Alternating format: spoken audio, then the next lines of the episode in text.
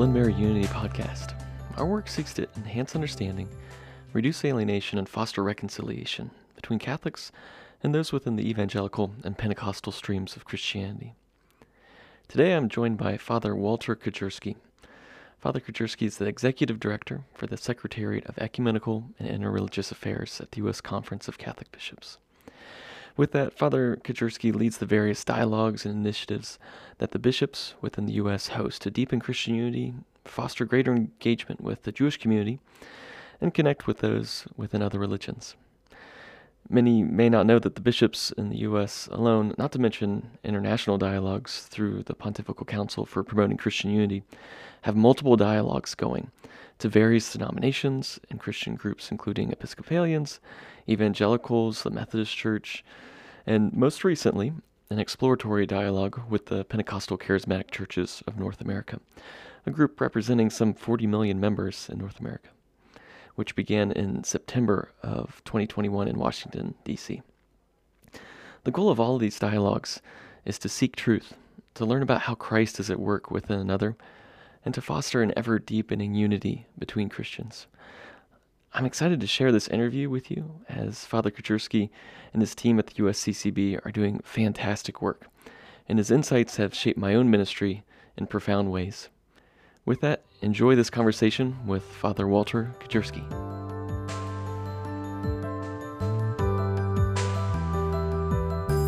Well, Father Walt, thank you for joining us on the call today. I'm excited to, to learn from you and for our listeners to learn from you as well. I was wondering if you could just start us off by giving us uh, some of your own background and your interest in ecumenism and, and how did this begin? Thank you so much, Nathan. It truly is a pleasure to be here with you today. And, and just allow me to begin uh, by commending you and the good work of Glen Missioners in terms of ecumenical outreach um, to our, especially our, our, dear brother and sister uh, Christians. Um, truly, everything that you're doing is quite edifying, and, and, I just really appreciate it. And I appreciate the opportunity to be here with you today. Um, in terms of, of, of, my involvement in, in ecumenism, I guess you could say it started pretty early in terms of my interest. You know, I, I would link it to uh, when I received my first Holy Communion as a young child. I remember going up and receiving Holy Communion and my family all going up with the exception of my, my mother's mother. My grandmother did not come up. She simply uh, remained in her seat. So after the Mass, I, I went to my mother and asked, why, why, didn't Grandma come on up? And, and my mother told me something I, I had never heard of before. She said that my, my grandmother was a Protestant. Um, and to tell you the truth, in the area where I lived, the vast majority of people were Catholic. Um, we didn't have hardly many Protestants at all, and so so this was a whole new world for me. Um, my grandmother grew up in Tennessee. She was a member of, of the Church of Christ, uh, a very devoted member um, who read her Bible every day and, and was one of the, the most devout Christians I've, I've, ever known in my life. Hmm. Um, but she did not come forward. Um, and I just said to myself back then, this is this isn't right. Uh, we have to do something. We have to try our best to come closer together and, and to break down those those barriers that are present preventing us from coming together to share in the Eucharist. Uh, so I guess that that was in a sense how I, I started to get involved in ecumenism. And then as time went on, uh, that interest developed, um, and I, I entered into some studies and um, started to get involved in a formal way in the diocese with the ecumenical outreach, in particular, being taught by Bishop William Murphy, who um, has been involved in, in, various efforts, especially in the realm of, of interreligious dialogue um, and outreach to the Jewish community. He taught me a lot about dialogue. Uh, Bishop Barres, who, who, who, took on the role of, of, bishop of my diocese of Rockville Centre on, on Long Island, uh, continued to encourage my interest. And then I, I was invited to this um, leadership position, uh, serving on the staff of, of the USCCB's uh, Committee for Ecumenical and Interreligious Affairs. Yeah, that's wonderful. It's really interesting to me. Uh, the more I get to know people involved in the ministry of ecumenism, is that the impetus came from a, a family experience, you know, of uh, somebody coming from a different uh, Christian tradition, and that just not sitting right with them. That there's some sort of divide there, some sort of gap. uh, you know, it's not just simply it, it the the the differences are can certainly be very um, acute when it comes that way. You know, rather than just simply being on paper. And I think it maybe makes the wound of our of our division uh, much more palpable for for those who are involved in the work of ecumenism. Absolutely, I, I would say uh, very much so. The, the type of work we do for, for many who are impassioned about it, it's it's a family affair. Yeah, uh, in a sense. I, I, even think about my own staff uh, that that I, I work with. Uh, you know, we we have um, one of our staff members. His wife is uh, a pastor in the United Methodist Church. Another um, did not start out in in the Catholic tradition, but entered the Catholic tradition later on. Um, and then another w- was born in, in, in, a, in, a, Catholic Jewish uh, family. So actually, everyone uh, involved in the professional staff here at the USCCB and Ecumenism considers this a, a family affair. oh, that's wonderful. That's wonderful. Those are the people you want in it. Yep. So, could you just describe a little bit uh, about your role with the with the USCCB? How long has uh, the Catholic Church in the U.S. specifically been engaging in these types of formal dialogues with evangelicals and Pentecostals in particular, but also uh, other other Christian groups. Absolutely, that that that there's there's a lot to describe there. You know, um, that, that is one thing I, I have to say about um, being given this responsibility. I, I I've seen a side of the church that many don't see in terms of of, of being in in the um, were involved with the U.S. Uh, Bishops Conference um, and, and, seeing sort of the procedures and, and what could be considered uh, the bureaucracy. Uh, mm-hmm. but but in, in the midst of that, you you, you discover um, really a, a, richness in terms of, of reflection and prayer and just a, a love of Christ that animates mm. The decision making that that happens. Mm. In terms of my role at the USCCB, I am uh, my title is Executive Director of the Secretariat for Ecumenical and Interreligious Affairs. Um, and in that role, I, I, I assist um, a committee. Um, actually, there, there are currently um, six bishops on this committee, which is the Committee for Ecumenical and Interreligious Affairs. And in effect, it is, is the bishops currently Bishop uh, David Talley of Diocese of Memphis is the chairman of, of the committee. It is, it is the role of, of the bishops to, to articulate the vision and to really direct the, the tenor of ecumenical dialogues uh, here in the United States.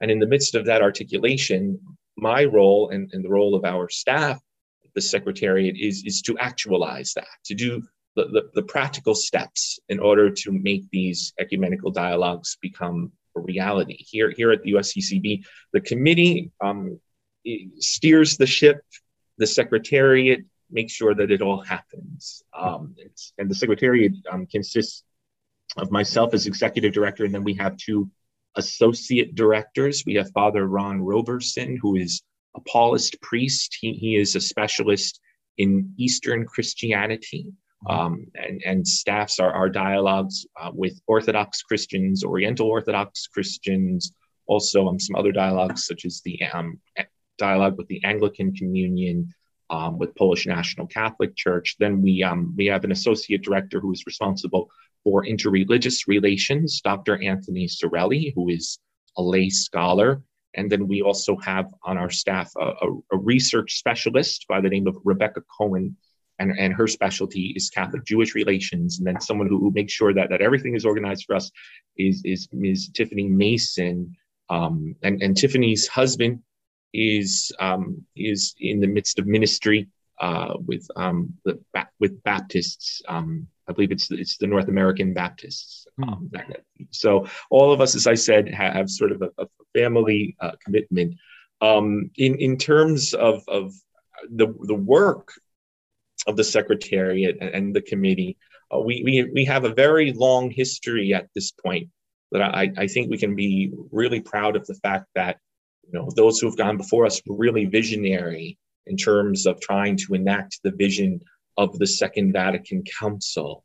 It was in the midst of the Second Vatican Council that, that our work began. The USCCB itself actually has its roots in the First World War. Uh, the, the initial um, manifestation of the USCCB was actually called the National Catholic War Council, and which which which sounds uh, it sounds a little bit intimidating, but it's actually not not at all. And they, they got together because you know in the aftermath of the First World War, uh, you you had many families that unfortunately uh, lost the breadwinner in the midst of the war. There there was great suffering, and the bishops came together and said we need to work together in efforts to help alleviate the suffering and the pain and sometimes the poverty that, that resulted from that era. And so the bishops got together for this initial cause and then said, this is a great idea. We should get together on other things and collaborate together. And, and hence, um, bishops' conferences uh, were really born uh, as a result of that experience.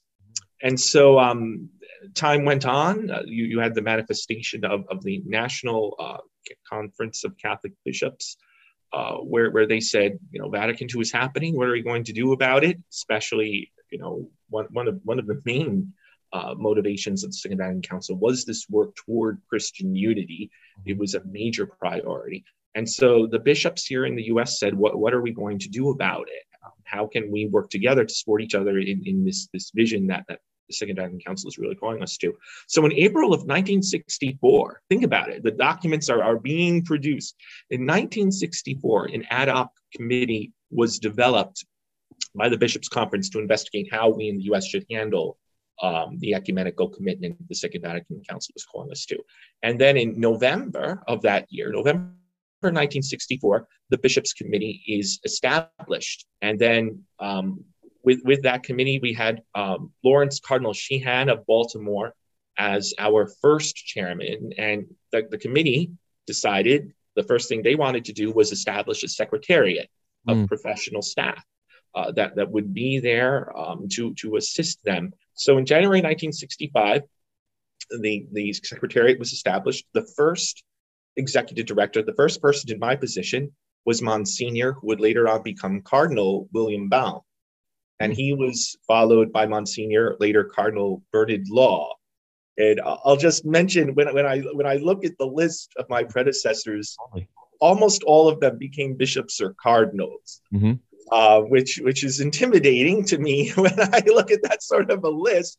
But you think about it, it says something I think about the church's um, appreciation of the importance of ecumenical outreach, yeah. how crucial it is, and really the, the gifted individuals um, up until me that they chose uh, for for for this sort of a position. Really, really gifted individuals um, who served the church very well. Mm-hmm. So, believe it or not, you have your your committee established in 1964. Right in 1965, at the beginning, the secretariat formed, and then our dialogues start to develop immediately after that. I mean, you, you think about this the committee and the secretariat worked very hard right away.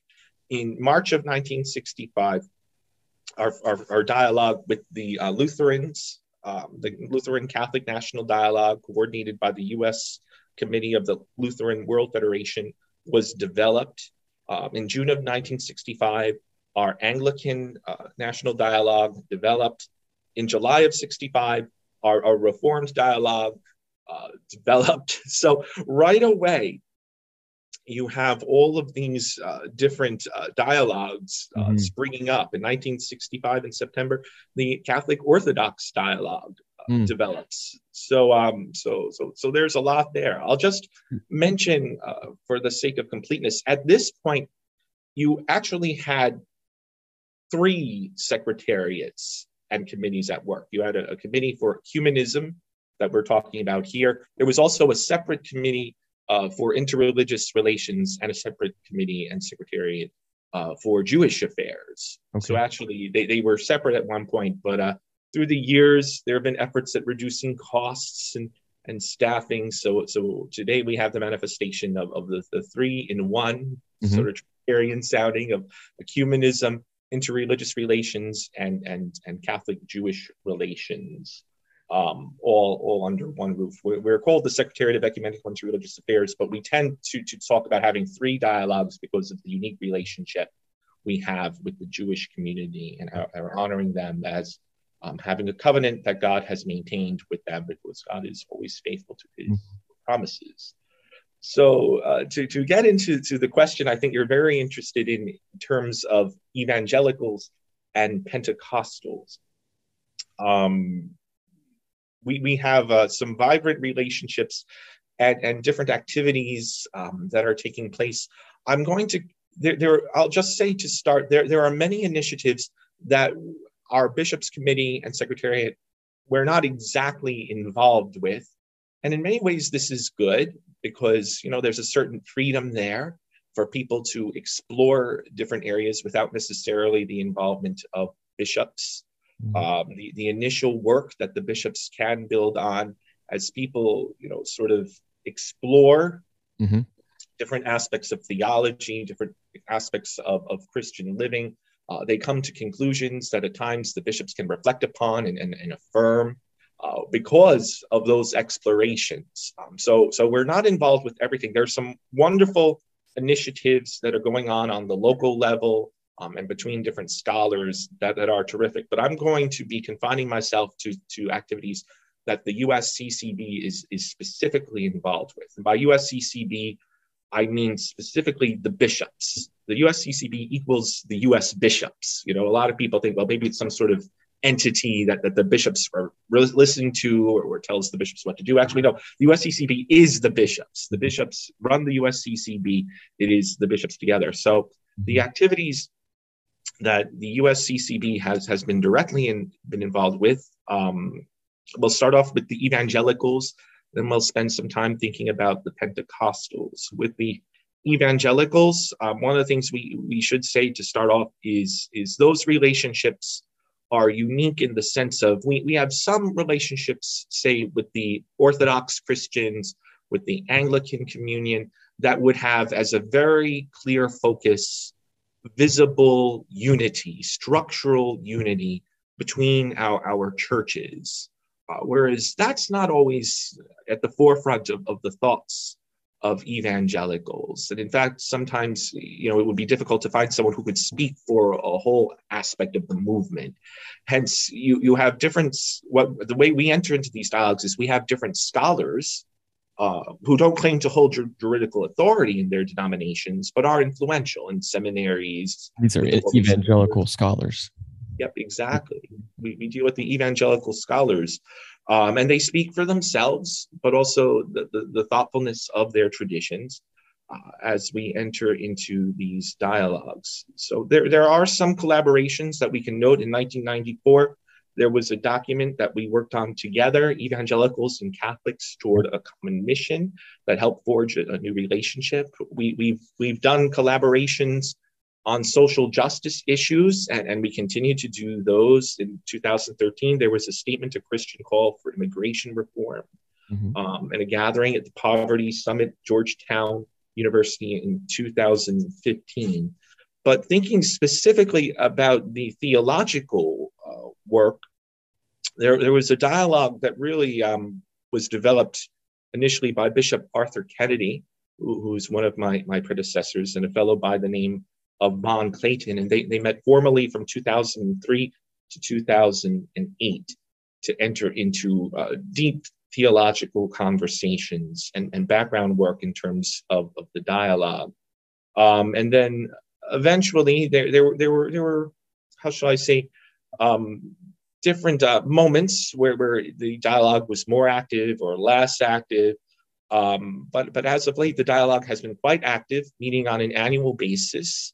Um, in January of, of 2019, the dialogue published a text, Justified in Jesus Christ, about soteriology. It was published by the University of Mary Press mm-hmm. um, and is available. And we are about to, um, this year, 2022, publish a text on ethics. Um, it's going to be published by, by the um, publisher at St. Paul Seminary in, in St. Paul, Minnesota. Mm-hmm. Uh, so the dialogue has been quite active um, in terms of publishing texts with the hope that these texts will promote further conversation and dialogue. The, di- the dialogue is chaired by Bishop David Kagan, who is the Bishop of Bismarck, North Dakota, and we have a fine group of scholars mm-hmm. uh, in that dialogue. So, um, just some other things in terms of evangelicals to mention. Um, we have a group that that you that I, I, know you've heard of, and hopefully our listeners have heard of, called CCT Christian Churches Together, mm-hmm. which is a wonderful organization that tries to bring church leaders together uh, for conversation and engagement. It's it's a very wide table. It's really the widest table here in the United States, representing Catholics, historic Protestants, historic uh, Black church members, Christian Orthodox, evangelicals, and Pentecostals. And we come together at least annually mm-hmm. uh, for further discussion um, and, and development. We also have the National Workshop for Christian Unity, mm-hmm. uh, which meets annually and, and, and has involved with it a network of, of evangelicals. Mm-hmm. Um, so, so we're able to work with, with mainline Protestants, uh, the evangelicals, um, the USCCB is involved. And we do have some Orthodox involvement um, without a, a, network at this point. So that's a wonderful gathering. Mm-hmm. I'm happy to say that Alexei Laushkin, who is uh, in charge of the Kingdom Mission Society, um, is on our National Association of Ecumenical Officers, mm-hmm. uh, which consists of, of um, representatives of, of, some mainline Protestant denominations, myself, and Alexi. That, that's a recent um, addition. So, so those are wonderful opportunities we have mm-hmm. for engagement with evangelicals. Um, and then uh, to go on to, to Pentecostals, unless um, unless you have any thoughts or questions about what I just said. I'm sorry, I'm going on and on. Oh no, no, no. This is fantastic. This is just you know, so many people might not be familiar. I know when I got into ecumenical work, I was blown away by the amount of efforts that are already taking place, you know, and that I was unaware of just, you know, by my own ignorance. And uh, I think it's easy to miss those things. Um, and so it's good to get that kind of wide breadth of that. I'm kind of curious um, before we move on to the Pentecostals and the types of engagements we're having with them. Um, you know the uh, the the desire for ecumenism, at least how I understand it historically. Maybe you could correct me. Uh, coming out of uh, the the historical Protestant churches in the early part of the 20th century really came out of this experience of missions and recognizing that some of them are are proselytizing pre-evangelized people if that's the right way to say it like oh my goodness you know we're we need to see how we can work together. And uh, so the early part of the 20th century saw this great influx of, of missions work globally. And uh, the need for these denominations to know what the other person is doing. And i think that desire for mission especially when you think of john 17 you know yeah that the world might know that the Father sent the Son, the unity of, of His body of the, of uh, of Christians. Um, I think a lot of people would point to that and like, okay, this is why we do ecumenism, and I think that that you know that's perhaps one leg of it, and a beautiful expression of unity and need for it. But uh, what is what would you say, especially for somebody who is a Catholic person? Why? What was the impetus for this Vatican II thinking of ecumenism is really important to us that we're going to put all of our efforts into creating these secretariats into creating these commissions. I i sense that that sense of mission is there but is there something else along with that um, that maybe was the impetus? That that is wonderful. Thank you so much nathan for for your comments and and really reviewing for us a bit of the history in terms of the motivation you know? Uh, certainly there were efforts at, at Christian unity that, that existed um, be, before the, this movement in, in Protestantism. In particular, we're thinking about the World Missionary Conference over in Edinburgh mm-hmm. uh, in, in, the early uh, 1920s, 1920, 1921. Um, but um, we, we, did have some efforts uh, beforehand. You think about Father Paul Wattson, uh, mm-hmm. with the Society of the Atonement. Um, they're, they're, the ones who, who actually developed the what we call today Week of Prayer for Christian Unity. The idea of, of reaching across denominational lines uh, to seek uh, unity in Christ. Uh, so there, there, there were efforts before that, but certainly I think the, the complexity of, of, of efforts at missionary work, particularly in Africa, I think caused uh, our Protestant uh, friends to, to reflect upon the need for not stepping on each other's toes, having a sense of what the other is doing. And certainly the, the Christian Orthodox also very early on um, got involved in terms of, of, of, even an encyclical that was written, let's get involved with, with working for, for unity of, of the church. Um, but I, I think you're absolutely right to say, well, it has to be more than just some sort of pragmatic, you know, well, well, we don't want to step on each other's toes. We want to, we want to just be there to make sure people are, are coming to Christ first and our divisions don't get in the way. But in addition to that, I think particularly from a Catholic perspective, we consider the Christian unity is an inherent part of the identity of the church. You know, as, as we, we say in the Nicene Constantinopolitan Creed, and as, as many other Christians say, by the way, in the Nicene Constantinopolitan Creed every, every Sunday, we believe in one holy Catholic Apostolic Church. Um, and, and we believe that the church has come from the life of the Trinity, who, who is who is three and one. You know, so so unity in the midst of, of diversity. And, and so the church, by her nature, always drives toward unity, always drives toward um, coming together. And, and the beautiful thing about the Second Vatican Council is that it began to, to really highlight how, how there, there are, are riches in other Christian denominations that we really have to notice. I, I like the way that Pope St. John Paul II described it in. It's not as if there's some sort of ecclesial vacuum outside of the Catholic Church that you know there's just just nothing uh, to to to celebrate in terms of, of, of, the riches of our faith. We think about the gift of baptism. We think about the gift of the Holy Scriptures. We think about a, a, a beautiful commitment to Christ, even even leading to sometimes martyrdom mm-hmm. across denominational lines. We think about Pope Francis talking about uh, an ecumenism of blood, uh, mm-hmm. which is something that should bring us all to prayer. And I think this is this is a dimension that that is so important in terms of it, it just shows that that we recognize the, the, the presence of Christ in, in our midst. We, we, recognize that grace mm-hmm. is all around us, and it's it's important to name that sort of a. It, has been called um, a hermeneutic of generosity, mm-hmm. really looking at at the other and seeing well well well what what is is there in, in the other um, that is of Christ. I, I think a good way even even Nathan to think about that personally uh, in terms of your, your own journey that I know you, you began your journey outside of, of the Catholic Church and you came to the Catholic Church, but it's not as if we're, we're saying your, your journey before what, what, what should be jettisoned. You know, that journey is valuable and important. That that journey brought you to the point where you could say, well, I feel as if I, I, will, I will best be in, in, in relationship with Christ uh, in, in the way I'm discerning things in the midst of the Catholic Church. Uh, but but we don't say, oh well, just forget about everything before. No, no, that that's important. Uh, that that brought you to this point. Mm-hmm. No, that's really helpful. So it's it, it's it's in a way that identifies that that this is what the church is. You know, it's this expression of uh, of the Trinitarian life in some ways, in, in an analogous way, perhaps. But uh, that that being the church is one that does go out, and so there is that mission aspect for sure. But perhaps the only way to do that mission properly is to know what one is as the yes. identity of the church.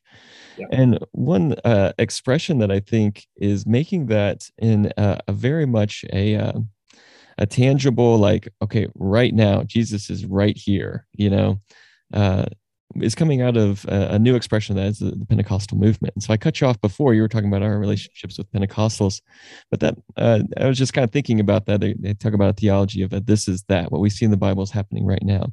Jesus is not far, but he's close. His spirit is close to us, inside of us, as close as our heart is to our chest, perhaps. And so, um, yeah, I was wondering if you can now uh, speak a little bit more about the uh, the Pentecostal relationships that we have. Absolutely, but if I may, I'd like to take the liberty of expanding on what you just said because it was very important important uh, first, you know, especially that, that idea of, of the closeness. You know, I, I think about John uh, reclining on, on the, chest of our Lord at the Last Supper, as we read in, John's Gospel, and even before that, that uh, you know, in, in, the first chapter of John's Gospel, you, you you have in the beginning, you know, thinking about the intimacy of, of the Son with the Father. You know, which some translate um, that, that verse in, in John 1 as, as our blessed Lord being Lord, the Word being in the bosom of the Father, this this great, great intimacy, which is this, the same language that, that we hear in the Last Supper with John reclining on Jesus' breast, and, and to think about that that closeness, that that intimacy that Christ did invites us to to have with him and also with each other is so very important. But also, um, there what you said brought to mind a, a traditional axiom that we sometimes use. That's what we do proceeds from who we are. Mm-hmm. You know, and so that idea of we need to know who we are um, and who we are together. So we we do enter into a theological dialogue together mm-hmm. discerning well what exactly uh, the, are we saying um, we are as christians and how how does that correspond to how we act or sometimes do we fall short and, and we honestly look at that together um, that that's one of the great gifts of ecumenical dialogue you you in a sense become transparent to the other you do this mutually with respect even being able to talk about ways in which perhaps we we have fallen short of what Christ has called us to, and, and, and building on that together. So so mm-hmm. thank you for for those wonderful comments. Um, and so. Uh, to get into Pentecostals for a little bit, um, there have been some wonderful, exciting developments um, in terms of our relationships with, with Pentecostals. And actually, Nathan, you yourself have been a part of, of some of those events, which have been just wonderful. I'll, I'll speak in particular about a wonderful group, the Pentecostal Charismatic Churches of North America, which is sort of a fellowship of different Pentecostal denominations, including the Church of God in Christ, the Assemblies of God, Foursquare Church, International Pentecostal Holiness Church. Um, and we've been in discussion with them for a while about developing a national dialogue. There have been international dialogues, but there's never been a national dialogue here in the United States. And, and some of my, my predecessors in, in the office, Father Al Baca and brother Jeffrey uh, who was a very prolific writer, and I would recommend all of his writings. He, in a particular way, I, I would consider to be a mentor of mine in terms of, of my thought ecumenical theology. Um, th- there were initial conversations that eventually developed into uh, th- this past September um, a, an exploratory dialogue, an exploratory theological dialogue. Uh, Nathan, you you were you were at that session, and I, had the privilege of of helping to co-chair mm-hmm. the session. And um, it, it, was interesting entering in, into uh, the development of this. I'll, I'll tell you, it, it was something else. There, there was one time, it was right at the beginning of the pandemic and and and uh, the Reverend Dr. Harold Hunter of, of the Pentecostal Charismatic Churches of North America happens to be in the area uh, here in DC. And so um, I went on over and, and, and, we were in our masks and, and, and, we were able to, to sneak off for a cup of coffee despite all these restrictions and everything. And we imagined together how, how this dialogue would, would work out.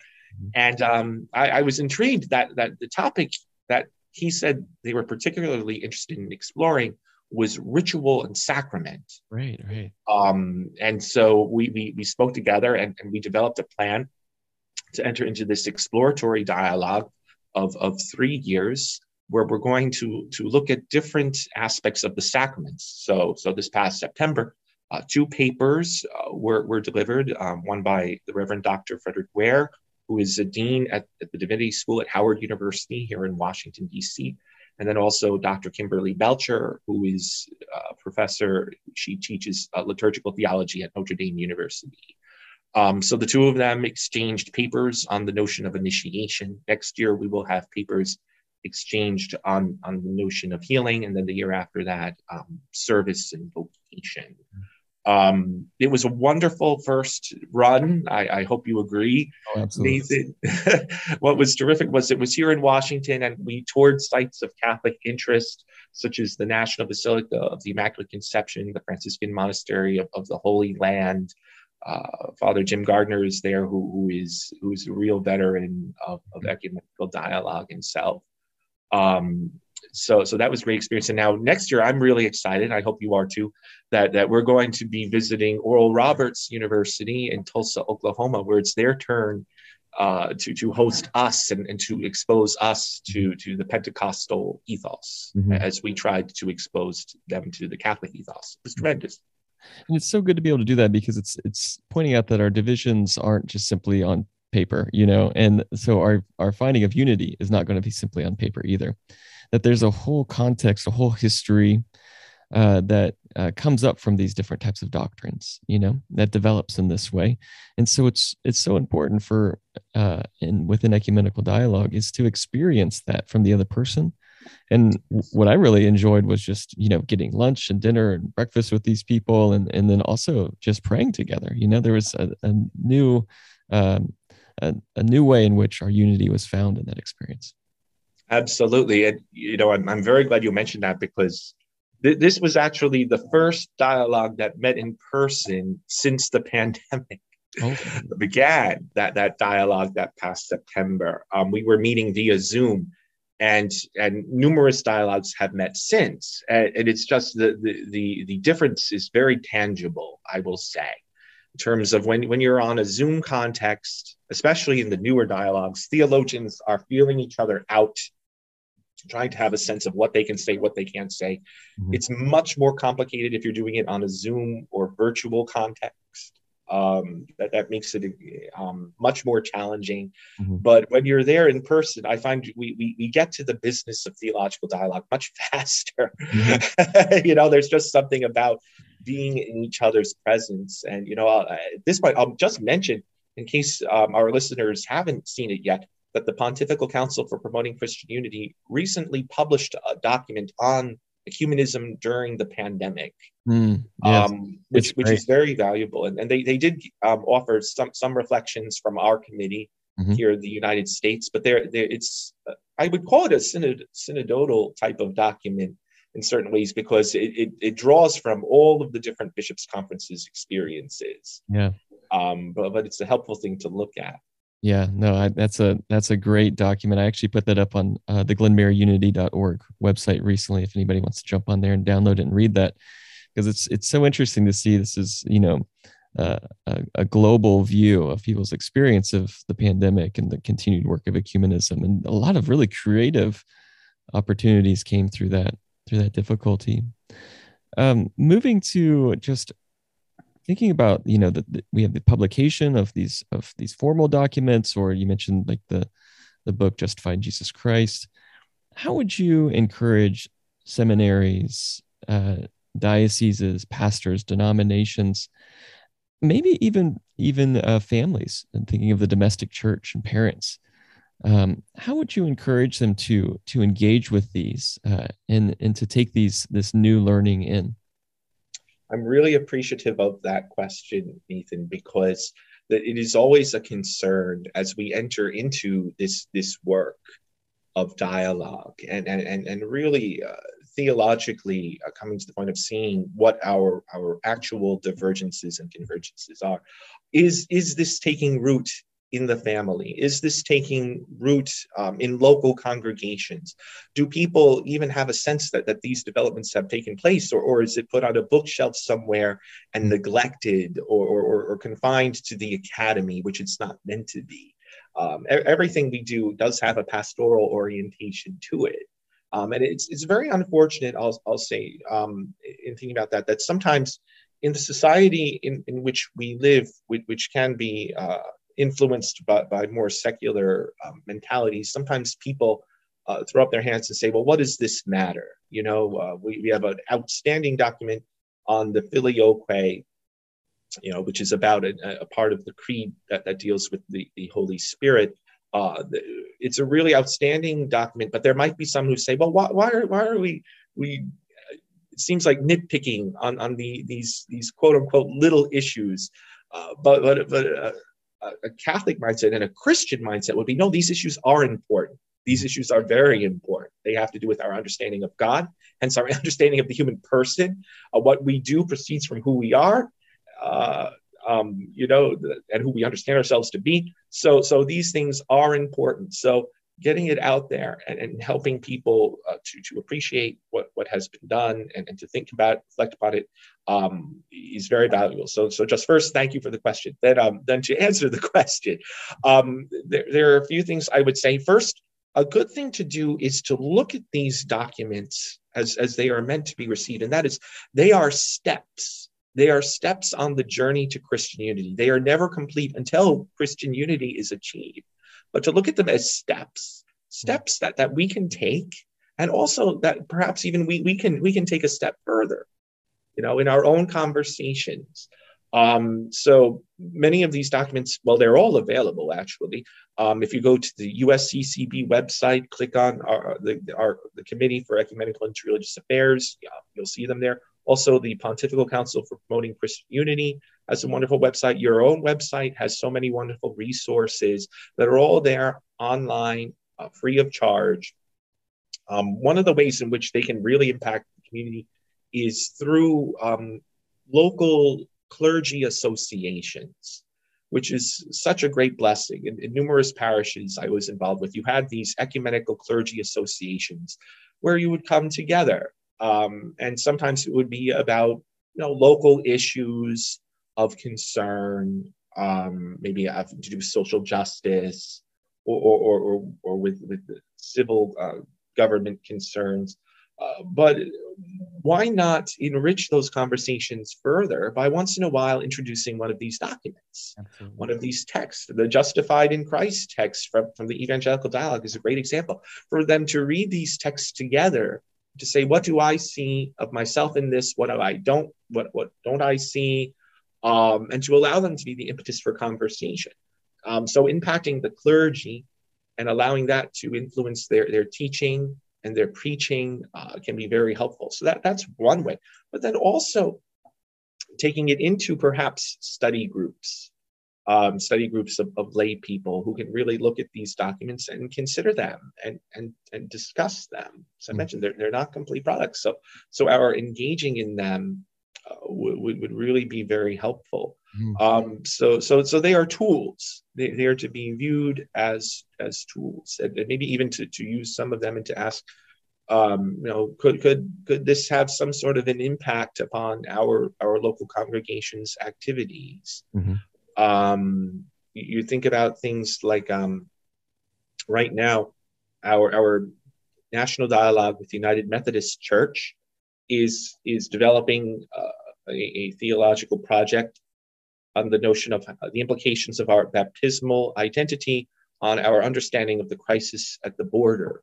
Mm. Um, and so you, you, you think about something like that that might actually lead not only to, to reflection in the local community, perhaps even actions of social justice. Wow.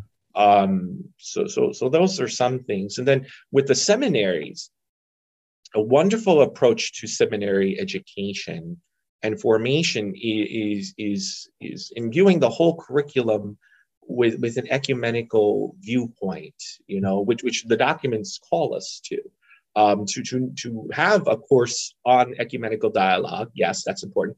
But but even to interweave it in other courses. So for instance we have a document on apostolicity uh, with the uh, World, lutheran world federation. Why not include that in an ecclesiology course uh, where where the Catholic position is is is very concretely articulated uh, with great nuance and detail. What a wonderful tool to help teach ecclesiology. Mm-hmm. So there, there are so many possibilities. You, you got me going. I'm even thinking about um, oh, what is it from the uh, World Council of Churches, the um, the Church towards a Common Vision mm-hmm. and talking about the idea of koinonia, which I had um, mm-hmm. uh, Steve Harmon, the Baptist theologian, on this podcast recently, and talked about this idea of koinonia as a, an exchange. And Pope John Paul II talks about ecumenism not simply being an idea exchange of ideas, but a mutual exchange of gifts. And so within these, uh, within either seminary education, but also you know, pastoral councils and whatnot, how do we see the way that we're uh, partnering together, learning from one another, as an exchanging of the gifts of the Church of Christ or the Kingdom of God. That gets into the receptive ecumenism, but uh, it kind of finds uh, a good uh, grammar, if you will, within a document like uh, what was released there, or what, what you're mentioning as well. Yes, I, ideally, that that's that's what we're looking for, um, and and that's so very important. Um, but as as we're speaking about this, I, I also think about the fact that Unitatis Redintegratio, that, that document from the Second Vatican Council that, that, that really starts going into contemporary ecumenical movement, calls for all of us, the entire church, to be involved in the ecumenical movement according to our gifts. Mm-hmm. Uh, some do so as scholars, some do so as clergy, some do, do so as laity, some in the university, some in the congregation, some in, in daily living. But all of us, regardless, have been called in some way to promote Christian unity. And that does involve, as you, you mentioned, uh, you know, as, as Pope John Paul II so, so beautifully articulated, um, an exchange of gifts you know, and, and a willingness to, to do that. It's unfortunate we, we in the past have had the experience of siloing and, and, and not sharing our gifts mm-hmm. all, all of the time. I, I, have had the privilege in, in, in my life to, to do some studies at Oxford University in England, uh, but there was a very long time Catholics could not study there. Mm. Um, it, it, it, was it was no, not not permitted at all, but but there's an openness there, and at the same time, we, we've opened the doors as well. You think about exchanges, the Russian Orthodox Church sending seminarians to Rome and now we're sending seminarians to, to Moscow. Mm-hmm. Um, you know, we, we've opened the doors, many of us, to, yeah. to exchanges, um, to being together. But um, there, there are other gifts too, in addition to the intellectual, that we should share. And one of them I'm thinking about in particular is another manifestation uh, of our dialogue with the Pentecostals, and that is um, the John 17 movement, uh, mm. which you might have heard of, which is intriguing. I was able to participate in, in their retreat this past year. They had Joe Tosini, who is a Pentecostal pastor, who's very involved with that. And I would call that exchange an exchange of the gifts of the heart. You know, there, there, there are different types of ecumenism. There, there's ecumenisms of, of, of, you know, dialogue of truth dialogue of, of charity. But this one is very much so, I would say, an exchange of, of the heart. The emphasis in these sorts of meetings with Pentecostals and Catholics has to do with uh, prayer mm-hmm. and, and table fellowship, fellowship at the meal, uh, mm-hmm. uh, as, the, as the major emphasis and, and, and really spiritual ecumenism is the key yeah. you know, that, that, reflection together that conversion of heart together which is so beautiful and we have a number of bishops involved with that. Bishop Peter Smith um, from, from Portland is involved, Bishop James Massa from Brooklyn, uh, Bishop uh, Eduardo Nevares from Phoenix is very, very involved. In fact, during the, the meeting of the US bishops this past November, he preached a homily all about the John 17 movement to all of the bishops, um, saying how, how encouraged he was by. Even, even Cardinal Tobin from Newark gave a presentation there last year. Um, so uh, the bishops are, are, very much involved and behind this this beautiful movement of, of an ecumenism of, of the heart. So that exchange of gifts mm-hmm. in any way that we can offer them, uh, we, we do with, with great uh, enthusiasm. Mm-hmm.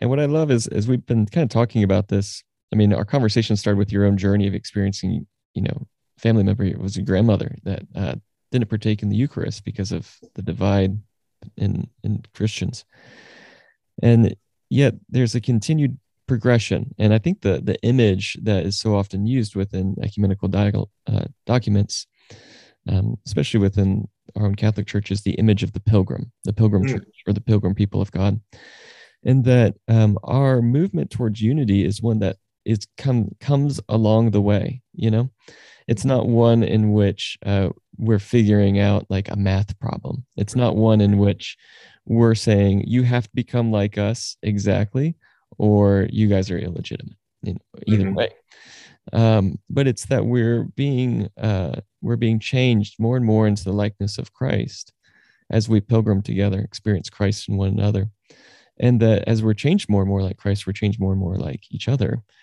and uh, just the way you're describing the development of these documents and the history of it kind of paints that picture in my mind for me. And so I'm wondering as we kind of close, you know, we're we're a church on the way, a people on the way. What are you hopeful for as we continue to move forward? Perhaps even if we can be more specific with evangelical and Pentecostal relationships with the Catholic Church that that is that is a wonderful question. I so agree that um, when we when we say and acknowledge, I am on a pilgrimage. I am on a journey to Christ. Um, I, I, have my own limitations and faults that I, I'm, I'm bringing to Christ in the hopes of growing closer to Him. And now I'm turning around. I'm seeing my evangelical and Pentecostal brothers and sisters doing exactly the same thing. you know, you, you begin to realize, yes, we are on this road together. We are journeying together. Um, and so that that's so very important. And I, I, like also the point you made that that that reminds me of, of, of Pope Francis uh, more than once mentioning the point. It's not about absorption. No, it's not about absorption. We we, we recognize um, so many gifts that our, our Christian brothers and sisters um, of different denominations holds and cherish, and we want to celebrate that um, together. Uh, so going on the journey together, what what do we see on the horizon? I, I think we see a lot of hope, mm. a lot of hope in terms of our together recognizing the world needs Christ. Mm. And I'm, I'm hopeful, particularly with Pentecostals and evangelicals, that we might be able to commit ourselves to working together to building up a culture that is receptive to the gospel mm. uh, that is around us. Uh, really, uh, together having that commitment in terms of, of, of the values we hold in common, uh, which at times, to be frankly honest, can, can be criticized uh, fiercely. Um, to, to build on, on those commonalities, uh, to try to do our best to, to be a voice in the public square that is that is welcoming of all that the Lord Jesus wishes to give to us. And then along with that, my my hopes um, expand to the idea of our looking at each other, recognizing each other as Christians who have this this common love of Christ, and affirming that, and and not looking at each other and first seeing difference. Mm-hmm. Looking at each other and seeing what we have in common and recognizing in each other brothers and sisters in Christ that, that we have much to build upon, uh, but but we have much to celebrate. Yeah, that's beautiful. That's a that's a wonderful image, and we'll continue to move forward in that the pilgrim way of Christian unity. So, Father, well, thank you so much for joining us on the call today and, and sharing with us your experience, your love for Christ, and your own wisdom in the world of ecumenism. Thank you so much. And, and God bless you and all of your work, Nathan. And, and God bless all, all of the listeners. Let us all, all work together in our context to, to, to build up the body of Christ. Amen.